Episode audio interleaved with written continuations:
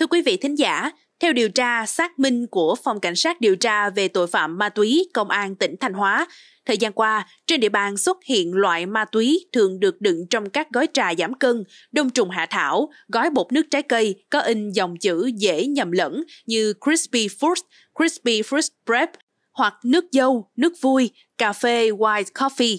Đây là sản phẩm nhìn bề ngoài giống một loại nước giải khác, trong đó có dạng gói hương dâu, hương nho, hương xoài, rất dễ gây nhầm lẫn với nước uống giải khát hàng ngày, gây nguy hiểm đến sức khỏe của người sử dụng, đặc biệt là trẻ em. Vậy cụ thể loại ma túy này là gì và làm cách nào để phân biệt được chúng với những loại nước giải khát trên thị trường? Hãy cùng Minh Anh tìm hiểu trong số podcast ngày hôm nay.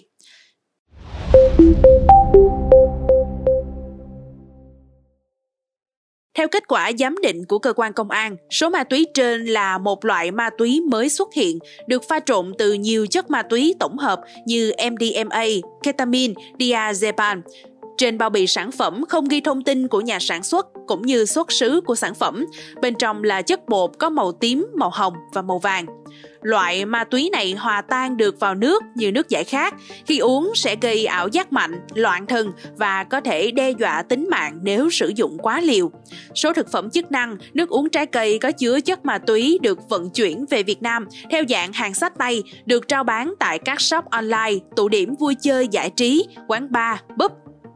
Bên cạnh đó, các đối tượng còn bán chất gây nghiện này gần trường học phổ thông, đại học nhằm lôi kéo dụ dỗ học sinh sinh viên sử dụng chất ma túy. Để ngăn chặn các loại ma túy dạng mới xâm nhập vào học đường, Công an tỉnh Thanh Hóa khuyến cáo người dân thường xuyên cập nhật, theo dõi thông tin tuyên truyền về tác hại của ma túy, đặc biệt là các loại ma túy mới. Các bậc phụ huynh chú ý giáo dục, khuyến cáo con em mình trong độ tuổi thanh thiếu niên không tham gia tàn trữ, sử dụng chất ma túy, không sử dụng thuốc lá điện tử, các thực phẩm chức năng, thuốc kích thích tinh thần không rõ nguồn gốc.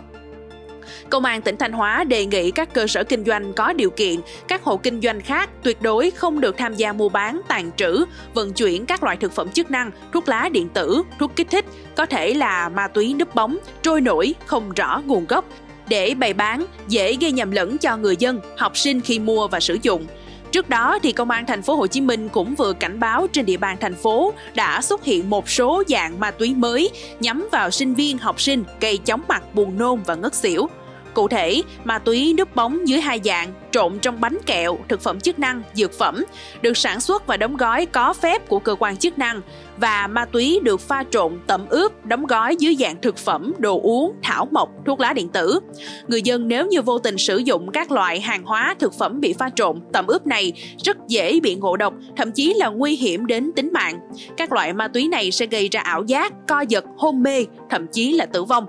Tội phạm ma túy thường sử dụng mạng internet để trao đổi, mua bán và rút ngắn ngắn thời gian giao dịch, lập các nhóm kín trên Telegram, Viber, giao dịch vận chuyển bằng cách sử dụng các đơn vị vận chuyển trung gian như là Grab, Bi, Gojek, gây rất nhiều khó khăn cho công tác phát hiện và điều tra.